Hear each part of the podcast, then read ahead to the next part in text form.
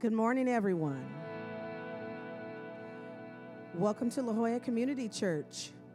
We're so blessed to be in the house of the Lord this morning. So we'd like to ask that if you're able, if you could stand to your feet as we worship the Lord in song.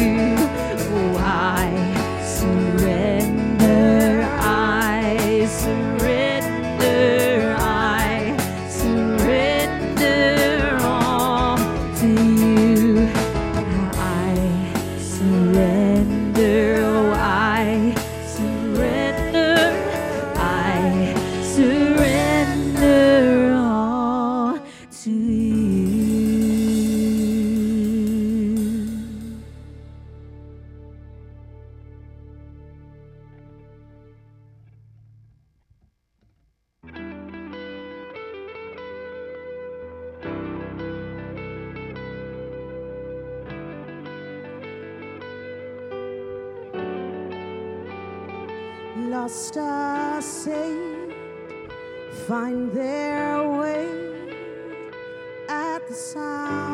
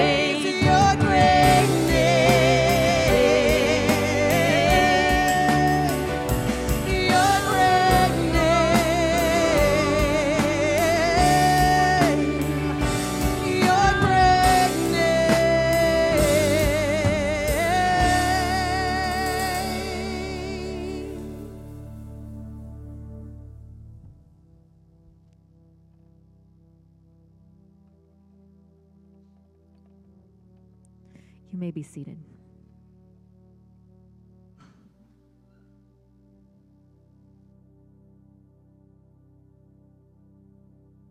Would you join in, me in prayer?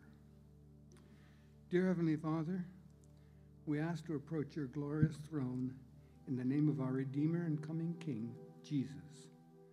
We marvel that we can communicate directly with you in requesting help resolving our frustrations which sometime may arise in our dealings with our brothers and sisters in Christ. Just as you forgive us daily, we seek to take this opportunity to ask you to place it upon our hearts to forgive anyone we may feel has offended us. Father, we want to thank you for your grace towards us because we know that we sin daily. We do not want to sin, but that prospect is constantly at our door, awaiting a chance to ensnare us. For that reason, we respectfully request that you protect us from the evil one who roars about like a lion, trying to catch and devour each of us, just as our beloved brother Peter warned. Therefore, Father, help us to look for the good in others, that we may extend to them the same grace you extend to us. We pray for the opportunity to reconcile, to restore, and to recompense those whom we have sinned against. We pray these things in the name of our Lord and Savior, Jesus. Please join me in repeating his praying words, saying, Our Father, which art in heaven, hallowed be thy name. Thy kingdom come, thy will be done in earth as it is in heaven. Give us this day our daily bread, and forgive us our debts as we forgive our debtors. And lead us not into temptation, but deliver us from evil. For thine is the kingdom and the power and the glory forever. Amen. Amen. Well, uh, hey, good morning. Welcome to LJCC. We're so glad to uh, have you here with us for worship. Uh, just a quick reminder on your way inside, you should have received a bulletin. On the bulletin, you'll find both a prayer card and a connect card. And if you're joining us for the first time today, welcome. We encourage you to take a moment and fill out that connect card and let us get to know you. And on the opposite side, uh, there's a prayer card. It says, Let us pray for you. If you or anyone you know needs prayer, uh, please take a moment and fill out that prayer card. And uh, after the service, uh, you can deposit these cards in the box on the wall by the entrance or in the boxes in the foyer. And with that, I'd like to invite up Pastor Steve to lead us in a message. Hey, thank you. Well, how well do you know San Diego? If, if you were asked to drive to some part of the city, would you know how to get there? Would you know the fastest, best way to get there? If somebody dropped you in LA, would you just faint, throw up? What? I mean, I don't know. Uh, you know, would you know how to find your way around LA? Uh, how about San Francisco? Uh, how about London? Uh, I won't ask for show of hands, but, but uh, if you've been to London, you know what an amazing place that is. And if you've ever taken a cab in London, you've been amazed by the, the, the cabbies. The greatest cabbies in the world are in London. And here's why not pride of place, it's because um, they, uh, they, before they can become a cabbie, before they can get a license to drive a cab, they have to know what's called the knowledge. The knowledge. That's what they call it, the knowledge. And uh, I had an uncle, um, Tommy, now deceased, died a couple years ago. Uh, he was a London cabbie, uh, which sounds like a really humble thing to do. But if back in the day, if you were a London cabbie, you had a vacation home in Spain. It was a very, very lucrative thing. Um, and all this comes back to me because uh, about a week ago, uh, two, they're like nieces to me, but two second cousins were visiting uh, Kitty and Alice. And they're part of four kids that would be the grandkids of my Uncle Tommy. And uh, Tommy, the, you know, I think Tommy finished high school. He was super fun, funny. So these his four kids, you know, it's kind of a, uh, an interesting, interesting story in that um, Kitty, and her husband are leaving the Mayo Clinic to move to the East Coast. He's been a, in surgical stuff there. She went to St. Andrews University, went to Oxford. Her youngest sister is getting a PhD at St. Andrews. Her brother is with the equivalent of a British Navy SEAL. And Alice, um, who is visiting with Kitty, uh, is a professional artist and an art teacher. They're super fun people, and they're humble people, just fun people.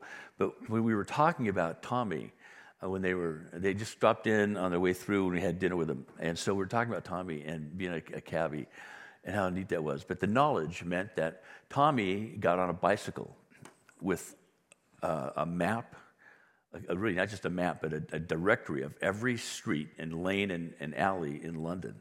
And he, he rode every one of those. And to take the test to get the license he had to be able to go anywhere in london. Now, if you have been to uh, London lately, they've changed how they access the core of the city. It's so crowded that you that it's now filled with all these arcane one way, different times of day, one way, and, and and and so if you're in a cab, you're thinking, I'm being ripped off right now. Because I asked to go to so so and so, and I know a straight line right across town. It's got to be two miles, and you're driving this way and that way. And if you say something to the cabbie, if you say, "Hey, man, uh, I thought I was going to," and he will look at you first of all in the rearview mirror, and decide whether or not just to get you out of his cab, or if he's in a good mood, he'll say, "How long have you been a cabbie in London?" and then if you say, "No, I'm not," obviously I'm not a cabbie in London. Why are we going in this direction? He'll explain to you the arcane uh, you know, thing. Now they do it on, on uh, scooters. You still have to do the knowledge, but you have to do it on scooters. But it's this massive amount of information.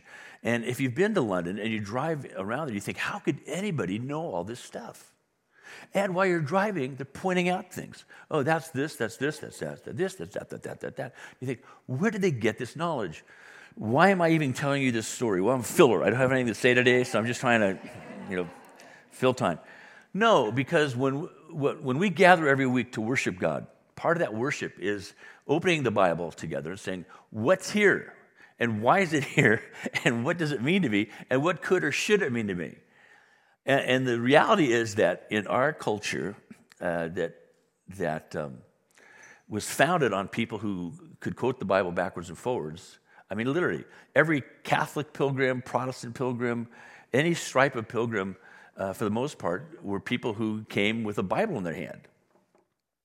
And, and, and you, you, you know, we talk about being a Christian nation. It's, it's too far of a stretch to say we're a Christian nation, but certainly we're a nation shaped by Christian values and, and Christian people.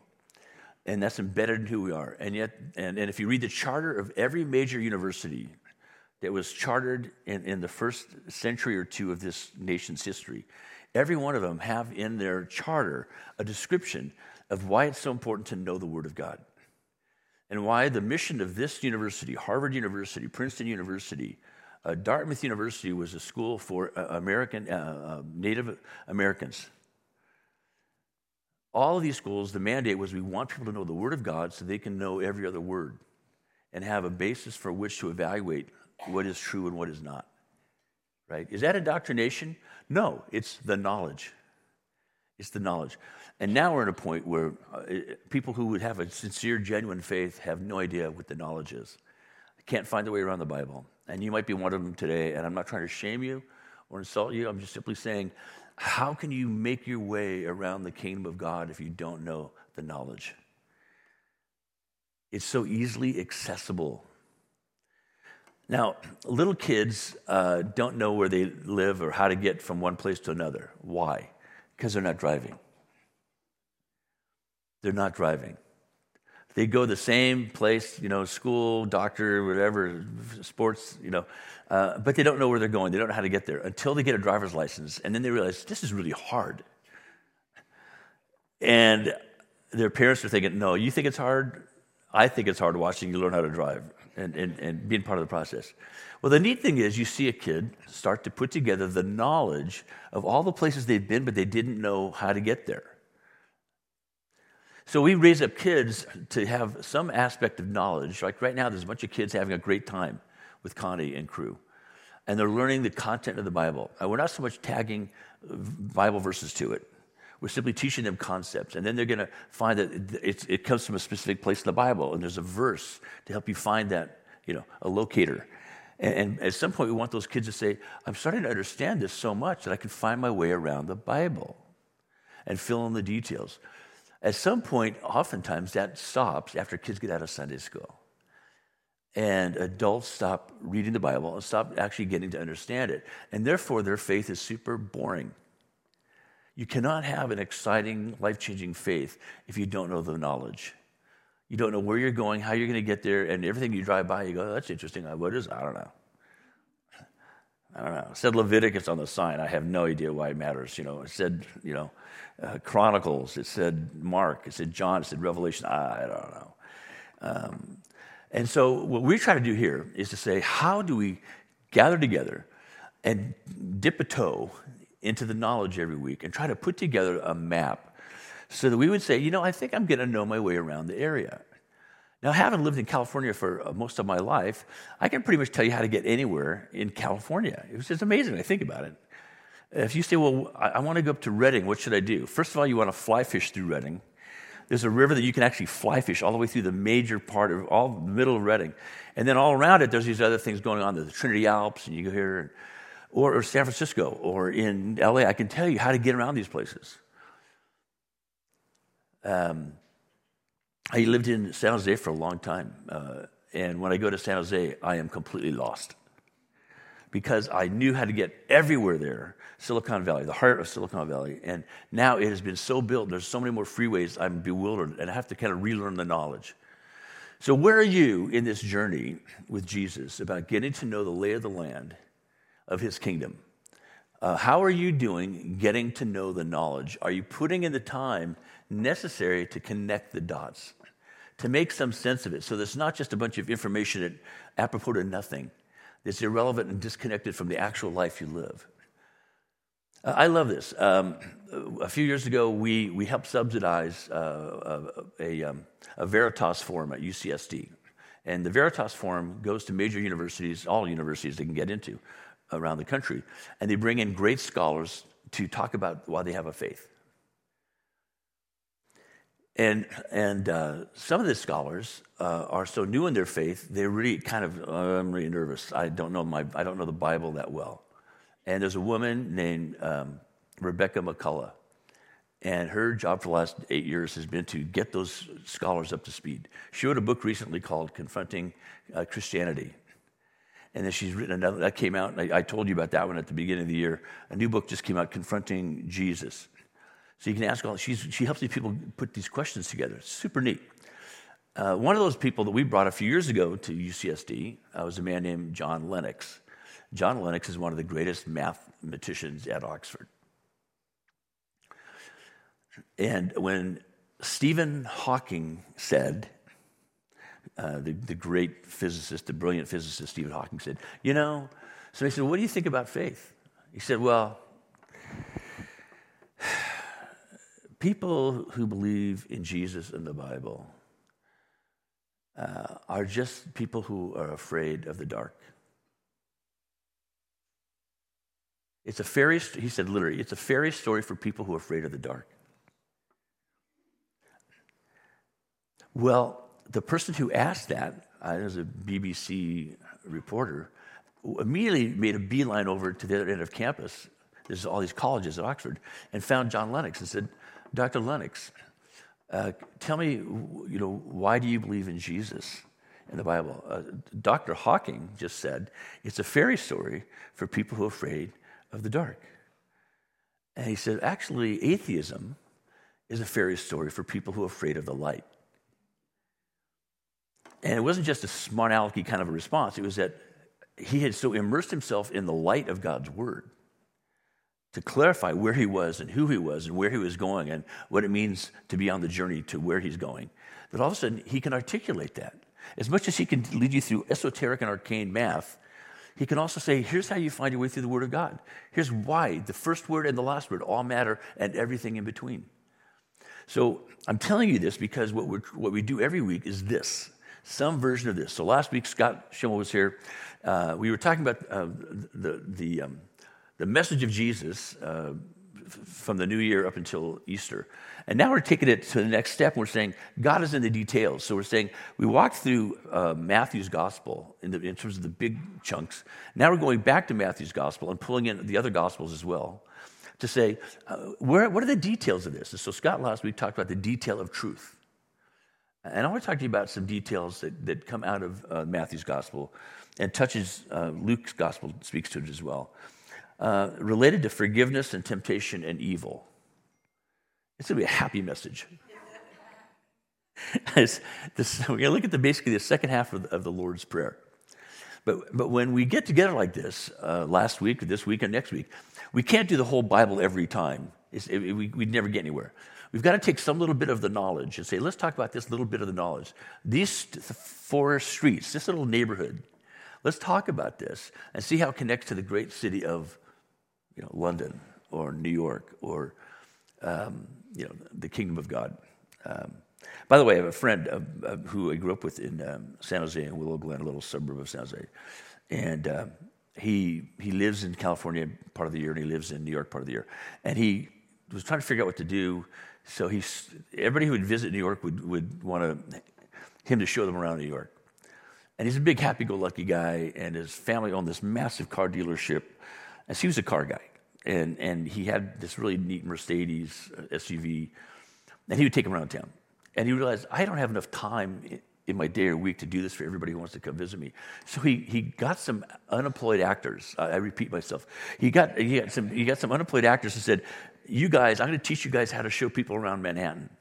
And they said, Hey, man, we grew up here. I said, He said, I bet you don't know it as well as I know it. How do you think you know it so well? You're from California. Because I've been driving it. He, he, a couple of these guys, and they were massively entertaining people. You can imagine. He taught them how to do tours. So he, he called his little business New York, my kind of town. It was the third most popular tour in New York to this day, behind the helicopter tour and the Gray Line tours. It's the New York, my kind of town. It's like two guys driving black Mercedes SUVs. So every time a friend will go to New York, whether they're kids, college kids, business people who have offices in New York, I'll say, you know what, you should do a tour with Jim Smythe. And they go, Why would I do a tour of New York? I have an office there. Did I mention I have an office there? I used to live there. I just take, I'll pay for it. If, if you don't like it, I'll, I'll reimburse you. Everybody comes back saying, That was the most mind boggling thing I've ever done because the city I thought I knew, all of a sudden I know like I never knew it before. So this is what we're trying to do. So that you would say, Well, I'm late to the party. I didn't grow up in New York City. You know, I didn't grow up in the kingdom of God. Uh, how am I ever going to get enough knowledge? Just by doing what Jim did. He'd say to people, What do you like? Fashion. All right. He'd take them everywhere in, in those five boroughs that has something significant to do with fashion. If you said food, he'd go, Great. Uh, we're going to go here, here, here, here, here. What kind of food? Uh, especially chocolate. Or I want to go to pubs. I want the best hot dog. Papaya King, we're on the way. You know, what I mean, so he had this, this is what we're doing, and we want you to walk away saying, little by little, I'm finding I'm so comfortable making my way through the Word of God. And then being able to tell other people about why it matters. So, this is what we're doing. God is in the details. And if you don't take time to know the details, you're always going to be treading on the surface and you're going to be freaked out. When I used to go, when I surfed in Santa Cruz, it's cold, murky, and tons of kelp, and it freaked me out.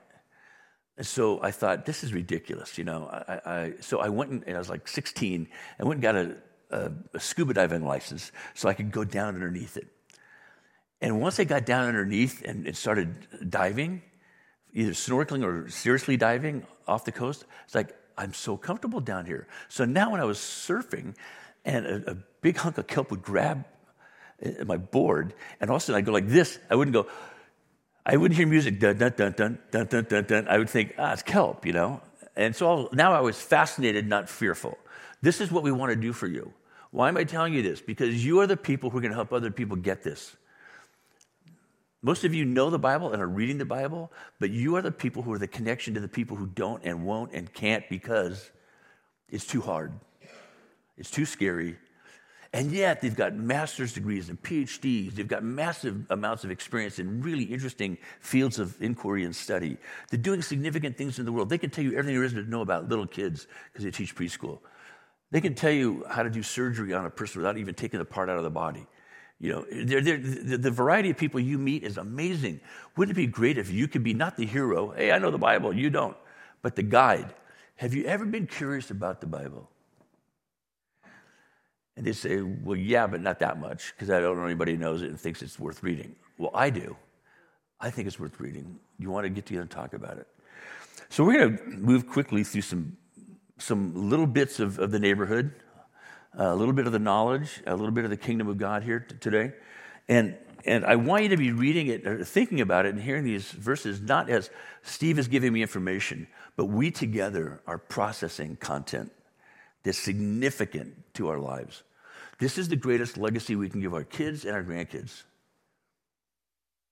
This is the most significant resource you can own and have available to you. This is the one thing that is forever in your life. Everything else you own and have done stays here. Only you and the Word of God are eternal. So why not spend some time really focusing on what really matters for the long haul, and you being the guide for the people closest to you who may or may not be interested, but they won't for sure be interested if you're not the one who's willing to be the guide. So we're about guide school here. We're equipping, as you say in Ephesians, we were equipping, equipping the saints for ministry, equipping the believers of God for ministry. So God created us to bless us. That, that's, that's the first big message out of Genesis 1. Everything that God created in that first chapter of the Bible ends with, and God said it was good. God saw that it was good. And when He made us, it was good, good. It was very good. That, that story is retold in chapter 2, and then in chapter 3, it all comes apart because the, the, the, the people God created say, I think we can improve on this. I think God might be holding out on us, and I think we can actually do better. And, and that would create a massive break in the relationship. But God's goodness, in a sense, was disrupted for those people to experience it those people who are our ancestors. And so that curse devolves to us that we're disconnected and we don't know or we doubt God's goodness. But God has not stopped being good. What, what we see documented in Genesis 1 still continues. God is good all the time, all the time. God is good. And so God wants to bless you. That means God wants to benefit you in a way to experience life as it's meant to be lived in a fallen world, in a broken world, in a, in a disrupted world, in your disrupted life, your disconnected life. The best moments are great moments, but a lot of time you're saying, I wish I could do this every day because it's kind of uh, iffy how I handle my life. But God wants to bless you. You might not always see it, you might not always feel it. He wants us to experience His, he, he wants us to experience His goodness. He created us to thrive in it. And when, when the, the, the, disciples of Jesus said, Look, we, we get this good thing you're doing, we see how wonderful it is. You're telling us about God's kingdom and what it means. How do we pray then? Uh, they had prayers that they would pray, good prayers. But they said, you know, is there, is there a way to, you know, dial right into this? Because their experience with Jesus was so personal. It was like God was with us. And then they finally figured out, oh, because God is with us. This is God with us, Jesus. And so, how, how should we pray? And he gives them this prayer that Nils prayed for us uh, this morning Our Father in heaven, hallowed be your name, your kingdom come, your will be done on earth as it is in heaven. Give us today our daily bread. So, this is all about how the Father is blessing us, providing for us. Uh, his kingdom is the source of our provision. And we don't have time to unpack all that that means, but we will be unpacking this notion of the kingdom of God as we continue week to week. And then in the prayer, we're led to focus on what gets in the way of that. Forgive us our debts as we also have forgiven our debtors. And lead us not into temptation, but deliver us from the evil one. So we're going to reflect on that. So we're just picking out a couple streets in the hood, right? With all the content, but I've just given you here's the lay of the land. We're in this part of London. And now we're going to focus on these streets. And so if you said, Hey, I'm going to go to London, what should I do? I'll ask you, Where are you staying? Uh, we're staying in Kensington. Ah, in Kensington. Okay. So here's what you need to know about Kensington. Uh, and then if you want to go to the other places, what you, you know, right? So we're just taking a few streets um, in these verses. Forgive us our debts as we also have forgiven our debtors. Lead us not into, not into temptation, but deliver us from the evil one. And we'll start with that last part and work backwards to forgiveness. So, forgiveness, temptation, evil. Starting with evil. Deliver us from the evil one. So, Jesus Christ has delivered us from the evil one. That's what we celebrated at Easter. And evil is the opposite of live. I mean, it sounds kind of almost trite to say that, but it's true. You know, E V I L, L I V E. If you want to understand in the most simple, uh, reductionist way what evil is, it's the opposite of live. It undoes the quality of life. It, it makes the goodness of God feel like it's not happening in my life. Uh, so Satan's attempt is to reverse God's design. That's what it means by the evil one. We have an enemy, it's not people. Satan is our enemy. He's called the deceiver, an angel of light, an impersonator, a prevaricator, somebody who tells you something that he can't deliver, makes promises he can't keep. Evil is always personal. It's personal in that there's this evil one who has been defeated and will eventually be completely uh, crushed. But also, evil is resident in us. And it gets in the way of our capacity to live, undermines our capacity to enjoy life. Evil defaces life and robs us of peace and prosperity. It makes us totally insecure, uptight, and um, nervous. That's why we've mentioned this, I've said this many times uh, for those of you who've been around here, that as soon as things are going well for us, we tend to go, oh no, oh no, no, it's going too well. Right? You know this. Uh, it's going well. Something bad's got to happen now. Why? Because it always does. It can't go that well for that long before something goes wonky.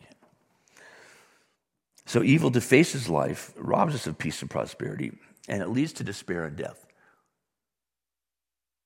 How we doing so far? I just love talking about evil. It's so happy. It's like depressing, isn't it? All the evil things that can happen in the world. And this is what happens when you uh, get married. You're like, gosh, I hope nothing ever happens to that person I've married. When you have kids, oh my gosh, are my kids going to be okay? You have grandkids, oh my gosh. Because now you've lived long enough to know all the crazy things that can happen in the world. You go, what about my grandkids? And we try our best to get out of that loop of evil, but we can't. You might say, well, I'm a really good person. And in fact, everybody starts with, I'm a very good person. We all believe we're good people, and we're all trying to be good people. But on that continuum of outrageous evil and where you think you are on that continuum, it's not that far apart. We have the capacity to do things that we would never have imagined ourselves doing. Put, your, put yourself in, in, in, the right circumstances, and you have the capacity, not saying you'd want to, but you would feel forced to do some horrible things. If you're on the Titanic and you're a big, strong man and you're pushing little old ladies and small children and moms with babies out of your way to get on a boat, you know what it's like to be at your core uh, human nature. But not everybody did that right. Some people resisted that. But we have the capacity to do that. So the big thing here is that God delivers us from evil. We can't deliver ourselves from evil. God delivers us from evil. That's what the cross is about. The sins of the world on God Himself, breaking the power of sin and death, and setting us up to live into this new nature, a new experience of being a person. So we can't escape evil, but we can be delivered from it by the power of God. We will always have the capacity for evil, but we don't have to exercise it or indulge it. There is help. We have a power greater than ourselves. And who is it? It's Jesus, the one who's risen from the dead, the one who lives, the one who ascended into heaven and sits at the right hand of God, who will return in glory and create a new heaven and a new earth. All evil will be judged and dealt with, and there'll be a new heaven and a new earth. Wow. So we're not afraid of evil. We don't have to focus on evil. We shouldn't deny it and, and, and, and pretend it doesn't exist, but we don't have to walk around being paranoid. I know the one, you know the one who has defeated evil and even in the face of the most horrible evil we can experience, He will deliver us ultimately. There's a picture in the book of Revelation, all these martyred people, people who've been killed for their faith. And it shows them underneath the altar. Not like they're all crowded in there as little you know, prisoners, but it just is a picture of they're all under the altar that represents the, the body and blood of Christ. And, the, and they say to, the Lord, Lord, how long will we be here? And he says, uh, it, it won't be forever. You know, it's all coming, it'll all happen. You see, there is uh, righteousness ultimately. Evil has a short lifespan. And you might say, well, gosh, I know people who died and it was horrible and they didn't get any relief. Right. The book of uh, Hebrews uh, in uh, chapter 11 talks about all these people who live by faith. And it says, and none of them got what they had hoped for. So I'm not saying you won't experience evil or perpetuate evil. I'm just simply saying it has been dealt with, it will be dealt with. In the meantime, we have someone greater than the evil one. And that's the power of this prayer. God, deliver us from the evil one, because you can, and your goodness uh, motivates you to do it. And we know that. That's what we celebrate every Sunday when we worship Jesus. So call evil what it is, reject it, commit yourself to God's righteous truth, His mercy, His grace. Don't rationalize evil, don't justify evil. Well, I had to do this. No, you never have to do evil. You might defend yourself, and, and something evil is averted, um, but you don't ever have to do evil. Um, and it's a messy world. But evil has no power over us. It always contains a lie that it can deliver something it can't deliver. It can, it can solve something that can't be solved through evil. I love the way Isaiah says it, Isaiah 5:20. Woe to those who call evil good and good evil, who put darkness for light and light for darkness, who put bitter for sweet and sweet for bitter. Woe to those who are wise in their own eyes and clever in their own sight. We live in a culture right now that, that is the epitome of this.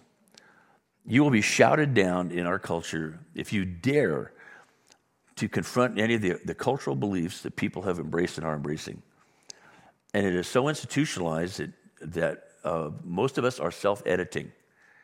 I'm not going to put myself in that situation to go through that brain damage and that heartache and frustration. See, that's when evil uh, carries the day. What's the alternative? Is to confront evil. Not with evil, but to say, uh, you know, that's an interesting point of view, but you still haven't dealt with the real issue here. That is, what does God's word say about this situation? And we don't need to be obnoxious, we don't need to be you know, belligerent, but we need to be confident to say, if I am bumping into evil, I want to find the most appropriate way to confront that evil at the smallest level I can, as, as, as non emotionally as possible. And if it escalates, I'm, gonna, I'm not going to stop confronting this evil. It's not okay to enslave people. It's not okay to abuse people. It's not okay to disparage people. It's not okay to treat people this way. Our anthropology is that we're made in the image of God. Everybody is. And that's why the most horrifically evil person deserves their day in court and, and good counsel. Because if justice is to prevail, even evil people should get justice, right? So this is how we are. And we need to then keep this in sight because we will constantly in our culture be bumping into people who are calling evil good and good evil, who put darkness for light and light for darkness, who put bitter for sweet and sweet for bitter, who are wise in their own eyes and clever in their own sight. And they want to take and they want to train our children how to think that way and obey those dictates. Instead of being paranoid and reactionary and falling back into a little holy huddle, we need to engage the culture and say, why is that true? Why do you think that's true? Why is that okay? And it's messy. It's messy. We can't save the world, but we can speak up for what is good and true and right in the world. And if we do it with a winsome and gracious, respectful approach, uh, we will carry the day. On his dying day, uh, um, Wilberforce, William Wilberforce, one of the most influential men in Great Britain, uh, got a message, and it was slavery has been repealed in Great Britain. He'd been working for 50 years with his life group. He had a small group of guys that did Bible study together. A little, little part of London called Clapham, a little, little neighborhood. And these guys would meet every week and pray for each other, read the Word of God together. And, and part of their social impact was to say, hey, how are we doing against slavery? A 50 year fight against evil until finally it was, uh, it was a socially changed environment. William Booth said, I don't like the idea that small children are being abused and taken advantage of in the streets of London. I can't stand the fact that single women and single moms are being abused, that sick people, unhealthy people, uh, mentally compromised people are being abandoned and, and treated like animals in our streets. And he started the Salvation Army. So you see where this goes. When people confront evil, uh, when a guy who has an awesome job at the Department of Justice says, Honey, uh, I'm going to leave my cushy, fantastic job that I went to an expensive law school to get. And, and I want you and me and our little kids to spend the rest of our lives fighting human trafficking. And now, 25 years later, Gary Haugen, International Justice Mission, has changed the face of human trafficking across the world. He stepped up and confronted evil, starting with Rwanda. He was sent by the Department of Justice, of the United Nations, to investigate Rwanda, and he said, This should not have happened. And he's given himself for the last 25 years. I can tell you endless stories, you know about them. These are the big examples, but we are the small on the street examples of confronting evil with love. Temptation. Evil, deliver us from the evil one. Temptation, lead us not into temptation. That's the weirdest phrase you can imagine. Oh, God, not again. Don't lead me into temptation. I can do it myself. Thank you, you know. No, the, the, the, the structure of the language here uh, is hard. It's a, it's a hard structure. But it means is carry us through temptation. Help us push through temptation. If you are aspiring to go to Europe or any, anywhere practically this summer, it's going to be a mess. Uh, you want to go to Venice this week, be prepared to stand like this and move like this through streets. But if you have a guide or a friend who lives there, what will they say to you? Follow me. We're to get through this. I know how to get around this. I know how to get through this. Uh, that's what it means to lead us not into temptation. Lord, lead us in your way that we can move through temptation with confidence. Isn't that, that's a change of meaning, right? But that's actually what the structure of the language is. So lead us into temptation doesn't mean, please this time get it right. It's that continue helping us confront the very things that tempt us. Uh, God doesn't create evil, God doesn't tempt us. Evil and temptation never lead us to his goodness or the goodness we desire. Uh, I, I love the way James said it. When tempted, no one should say, God is tempting me. For God cannot be tempted by evil, nor does he tempt anyone. But each person is tempted when they are dragged away by their own evil desire and enticed. Then, after desire has conceived, it gives birth to sin, and sin, when it is full grown, gives birth to death. So, the gist of this is basically when we're tempted, we don't have to do what we want to do. I mean, that might be a goofy way of thinking about it. But temptation is not doing what you'd like to do. Because that's the whole point of temptation. It looks really appealing. It doesn't matter what kind of temptation it is. I mean, pick from the list, you know. Um, Dorothy Sayers, the great British writer, uh, uh, kind of a counterpart to C.S. Lewis, uh, divided the sins, uh, uh, human sins, into the sins uh, of the morning and the sins of the afternoon. others would call them the hot sins and the cold sins. And so when you, when you talk about sin and temptation, immediately everybody thinks about, oh, sexual temptation. Um, man, sexual temptation is, is like obvious. How about this one? The temptation to gossip, the temptation to be envious and jealous, the temptation to want to seek somebody's downfall, the temptation to cheat, lie, and steal. These are the cold sins of the afternoon. These are the subtle ones that are easy to miss. The hot ones, we go, oh, that person just swore. You can't watch Ted Lasso. If you've been watching Ted Lasso, you can't watch Ted Lasso and not hear somebody swear. After a while, it sounds mellifluous and poetic. And that's not to say we, we, you know, we should get used to hearing people swear, but there's a, there's a sense in which the most outrageous kinds of sins uh, are serious. All sin is serious. It robs us of what uh, is ours by having been created in God's image. But we are so uh, head faked by the fact that sin is much more, uh, temptation is much more subtle uh, than we think. We're tempted to not believe that we're worth anything. We're tempted not to believe that we have value. We're tempted to believe that we should compromise ourselves in order to get what we need because there's no other way to get it. We're tempted to think that we're more important than everybody around us. You, know, you see where this goes? It's so much more subtle and therefore so much more deadly than we, we think. We don't have to do what we want to do. I want to inflict pain on myself. You don't have to do that. Why are you tempted to do that? I don't know. I just, I don't know. I feel like I need to. Why are you tempted to use people sexually? What do you mean use people sexually? Well, you're not making a lifelong commitment to this person, but you want to be involved with them sexually. You're using them. No, I'm in love. It's awesome. It's great. Okay. How about this one? Uh, the government doesn't deserve one more penny from me. Fine, get a really good accountant. Don't cheat on your taxes, right? So don't do what you want to do. Oscar Wilde, I love Oscar Wilde. He famously said, I can resist anything but temptation. can you relate to this? Of course you can. Uh, Paul writes to the Corinthians and he says, um, No temptation has overtaken you except what is common to humankind. And God is faithful. He will not let you be tempted beyond what you can bear. But when you are tempted, He will also provide a way out so that you can endure it. And you might be hearing this going, no way. Way. This is what God can do if we will simply take Him seriously. Um, Adam and Eve had a major, major issue of FOMO. They, were, they had a fear of missing out. And Satan said, You know what? If you do that, it's going to be awesome.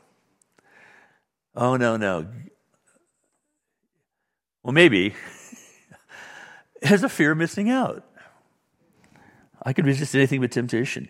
But the fact is, had they been on their game, they would have said, Says who? You know, God's going to be back in the garden a little bit. We'll, we'll, let's, let's all get together and discuss it. If you have a better idea, I'm glad to hear it. You convince him too. You know, well, God, you know, you know, one of the responses was, you know, God said, if, if we even touch it, we'll die. Well, he didn't say that. So Satan goes, well, no, if you touch it, you won't die, which was true. He touched it, I didn't die. It must be okay. Temptation is plausible. It, there's, a, there's, a, logic to temptation. You go, yeah, that makes a lot of sense. I wonder if I can make that actually work. Here's the crazy thing temptation is not sin, it's the attraction of our sinful nature to indulge in evil. Therefore, we can resist, rebuke, reject temptation as a false solution to us finding the, the satisfaction, the happiness that we need. When people compromise themselves economically, sexually, intellectually, socially, uh, morally, uh, however we do it, it's because we think this is the best deal I can get. It does not get better than this. I have, I have no other choice. And over and over and over again, we realize I do have a choice, and that was not a good one.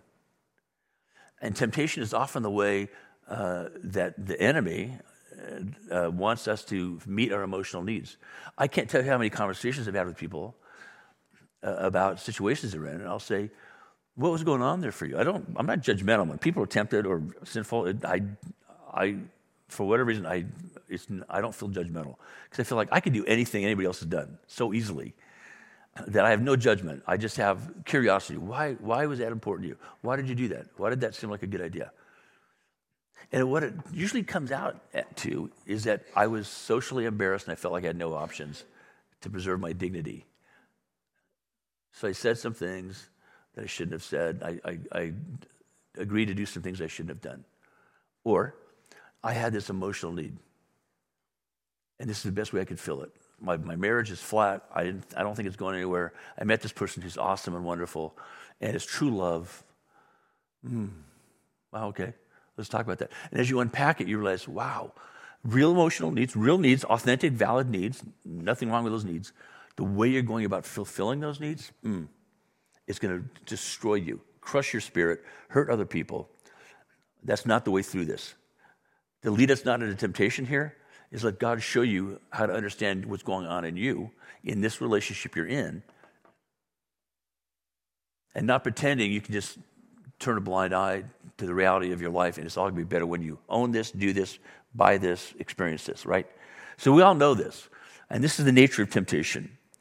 Um, but we see that Jesus himself was tempted. He goes out into the desert and Satan tempts him. Uh, throughout his whole ministry, he's being tempted by one thing or another power, prestige, control, uh, you know. And the writer of Hebrews says this For we do not have a high priest who is unable to empathize with our weaknesses, but we have one who has been tempted in every way, just as we are, yet did not sin. And the Apostle John tells us if we confess our sins, he is faithful and just and will forgive us our sins and purify us from all unrighteousness. Which brings us to forgiveness, right? uh, evil, deliver us from the evil one. Temptation, lead us not into temptation. So, what, what is forgiveness about? When we, when we read this, forgive us our debts as uh, we also have forgiven our debtors. Uh, this word, uh, debt, uh, is, is um, literally something you owe.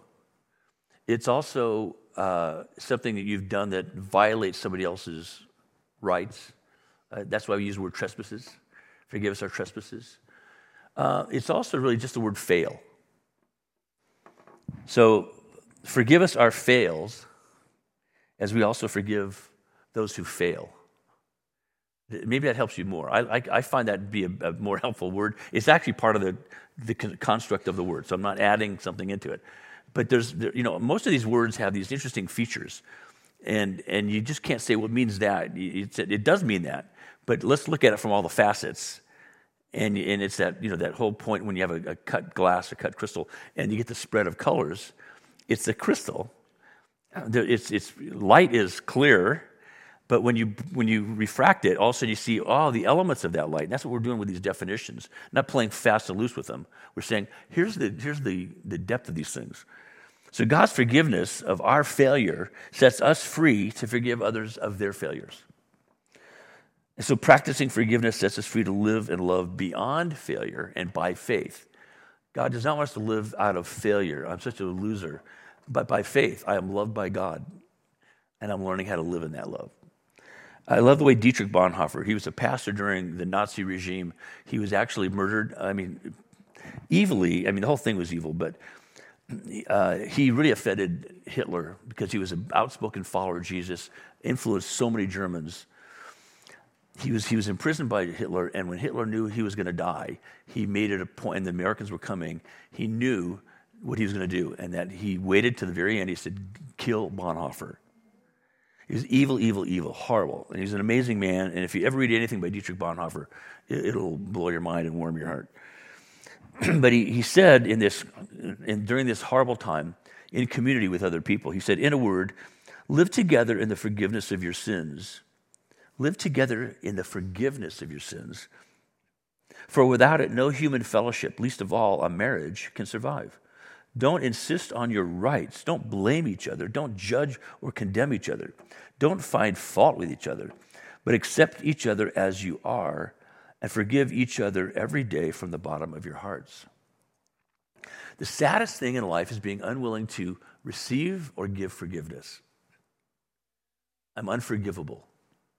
Really? No. Unless you're saying you're the fourth member of the Trinity that you're equal to God, uh, you have no authority to say that. And that's a lie from Satan. You are not unforgivable. I don't like your haircut, but I think you're not unforgivable. You know, I mean, there's lots of things we can critique about each other. We're not unforgivable. So the saddest thing in life is being unwilling to receive forgiveness or grant it. Uh, we get stuck when we can't forgive ourselves. Pride stands in our way if we stand on our pride. I was talking to a friend, and he went through a horrible situation where he made a major stupid move. Um, he didn't actually do anything sinful, but what he was doing was moving in that direction, and he got called out on it in a very public way. And one day, I opened the Wall Street Journal, and there he is. I'm like, oh. And for the longest time, you know, he dealt with the implications of all that, how embarrassing it was. And uh, and at one point, you know, he said, I just can't believe I did that. I'm like, hey, can we just have a moment of understanding here? Do you know that that's a statement of pride? What do you mean? I feel horrible about it. You keep saying, I can't believe I did that. Why is that so unbelievable? It's like, oh, oh. Because the reason I said that was that he was not forgiving himself. He couldn't forgive himself because that was unbelievable. Well, are you God? Are you perfect? Is it, you came down from on high and committed a sin? No, you're, you're a wretched human being, loved by God, with amazing capacities. You've helped zillions of people. You will continue to do that. God loves you. You made a boneheaded move based on a felt need that you thought could be satisfied, and you're moving in that direction. You, you got caught out in it by a person who was trying to embarrass you, blah, blah, blah, blah, blah. The trap was set. You, you went for it. Believe it and also believe that you are forgiven. Forgive you. This is one of the hardest things any of us deal with is forgiving ourselves. Because pride stands in the way as we stand in our pride. We stay stuck in pride by not forgiving ourselves or others. And uh, instead, what we need is empathy and humility. It might be a wound from childhood we can't let go of. Perhaps it's a moral failure or shattered dream. It could be a difficult friendship, marriage, family situation. Uh, it could be resentment for abuse, infidelity, abortion, divorce, addiction, abandonment that we've committed or has been committed to us by us. Uh, most parents I know would love to have another chance to raise their children. I mean, I, I went through this a few years ago. I kept saying to the girls, you know, gosh, I wish I'd been a better dad. Like, finally, they said, would you just stop? You've been a great dad. And, right, and that just totally undid me because I always felt like, well, yeah, I'm trying to be a good dad, but I've been so preoccupied with the normal things I have to do, work, you know, and all that. And then, you know, how it is for a parent, you look back and you go, gosh, uh, I wish I could do it over again because I could see how well I could have done it better. Well, at the time, though, it was just fine. I won't say more about that, but the idea is that um, are you feeling frustrated with yourself, angry at yourself, and that you've hurt yourself? Or are you feeling frustrated with somebody else, angry at somebody else, and you've been hurt by somebody else? Let me cut to the chase. Forgive them. Start by forgiving yourself and forgive them. You're not perfect. You never will be. You'll never be a perfect husband, wife, father, grandfather, grandmother. You'll never be perfect at anything you do. You can't even be a perfect idiot because every once in a while you lap into doing great things. You, you lapse into doing wonderful things and you go, ah, I ruined my record as a perfect idiot, you know. Um, so forgiveness isn't denying, minimizing, or approving what you have done or what others have done to you. It's not that. Uh, we're not advocates of cheap grace or gaming forgiveness. Well, you know, I like to sin, God likes to forgive. It's an awesome relationship. We're not pretending that sin doesn't matter, that temptation isn't real. We're saying there's something bigger at play here. It's God. He gets to tell us who we are and what our life means. He is the source of the knowledge that helps us navigate the streets of His kingdom. Forgiveness is God's solution for you. It releases you from bondage to other people's sin. If you don't forgive, you're like the person drinking poison, hoping somebody else will die. You're abusing yourself for no reason that's good for anybody except for your pride or your fear of having to move on. Final thing I'll say about forgiveness is this to forgive someone does not necessarily mean that you will be reconciled to them. They're two linked but separate things. If you think, I can't forgive because that means I'd have to reconcile with this person and be in a relationship with them, no, it doesn't mean that at all. It just means you have to stop letting them live rent free in your head. You let that go. You're not approving it, condoning it. You're just saying, I'm going to let it go. I'm going to forgive them. And if it's possible, you can reconcile with that person you can make reparations, whatever. I mean, there's possibilities. But the main thing is forgiving. Start with forgiveness and see what follows from that. David said it this way Create a pure heart in me, O Lord, and renew a steadfast spirit within me. Rebuild me. That was Psalm 51 after he'd had this horrible sin with Bathsheba, devastating his own family and his own nation. And God took him through a process of healing and, and um, forgiveness to where he could say, his prayer became, Create a pure heart in me, O Lord, renew a steadfast spirit within me. So let me wrap up by saying this. When we say the Lord's Prayer, we conclude that prayer on a note of triumphant doxology. Doxology just means praise. Uh, so the prayer ended today with those wonderful words For yours is the kingdom and the power and the glory forever. Amen. That's not in the prayer. It's not in the prayer in Matthew, not in the prayer in Luke. Uh, what that is, is the church uh, from the second century on saying, I can't help but read this prayer or say this prayer and not want to then offer praise to God. So that was tacked on um, in, the, in the church early on. And it's continued to be part of what the church prays. It's, here's the prayer Jesus taught us, and when I finish praying it, I can't help but quote. This is a real quote from 1 Chronicles 29 11. Yours, Lord, is the greatness and the power and the glory and the majesty and the splendor for everything in heaven and earth is yours. Yours, Lord, is the kingdom. You are exalted as head over all. So we've tacked that on as a doxology. I love the fact that we end the prayer with that. It doesn't stop at evil, it stops with the awesomeness of God. That's where God's forgiveness takes us into the full access of God's kingdom. This is why we follow Jesus, our Lord and our Savior, the hope of the world. Lord Jesus, thank you for that commitment you made and that promise you fulfilled that everything is different and will be different. We're living in your kingdom now, but not yet fully. We are new creations in you now, but yet not fully, not, yet not yet fully clear on what will become. But we know we're in this relationship, a journey with you.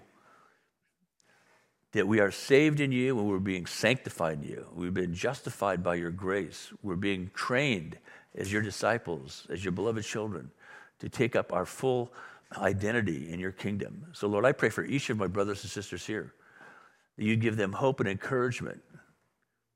Help them, Lord, uh, to let go of being heroes, uh, but rather becoming guides.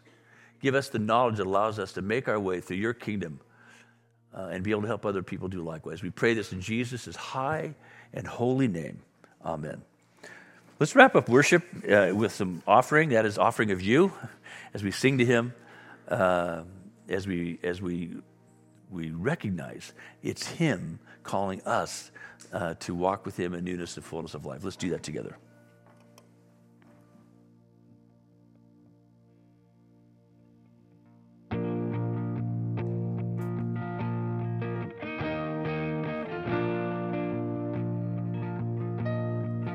I searched the world, but it couldn't fill me. Man's empty praise treasures the faith I never enough. Then you came along and put me back together and every desire is now satisfied here in your love. Oh,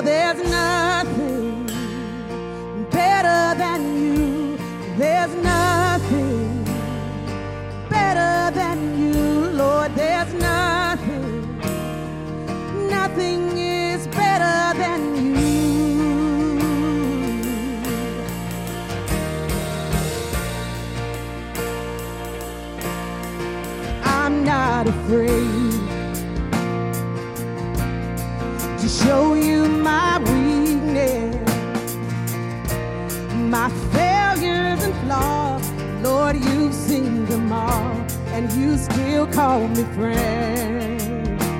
Mm, Cause the God of the mountain, oh yeah, is the God of the valley. And there's not a place your mercy and grace won't find me again.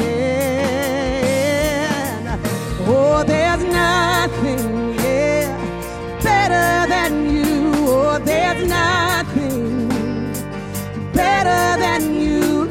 There's nothing,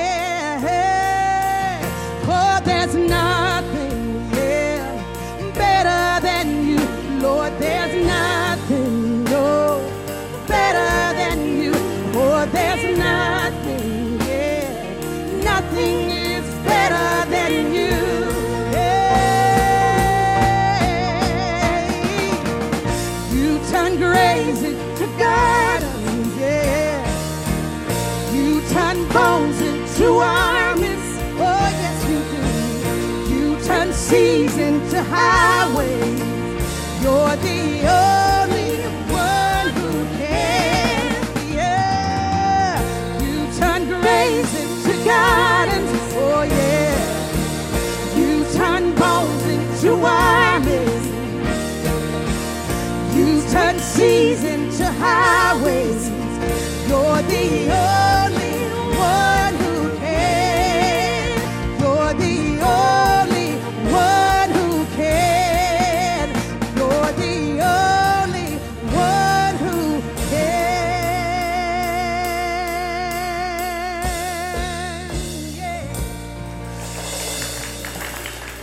Oh, if the Lord is in your life, you have a majority. You and God are a majority.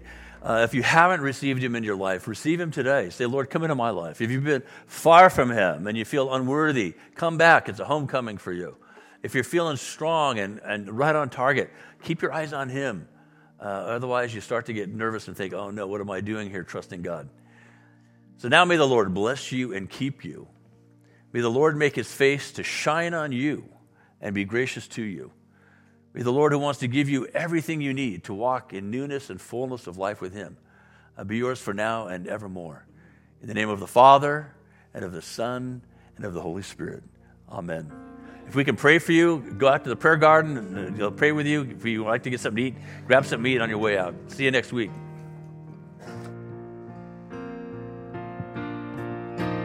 Oh, there's nothing better than you know there's none.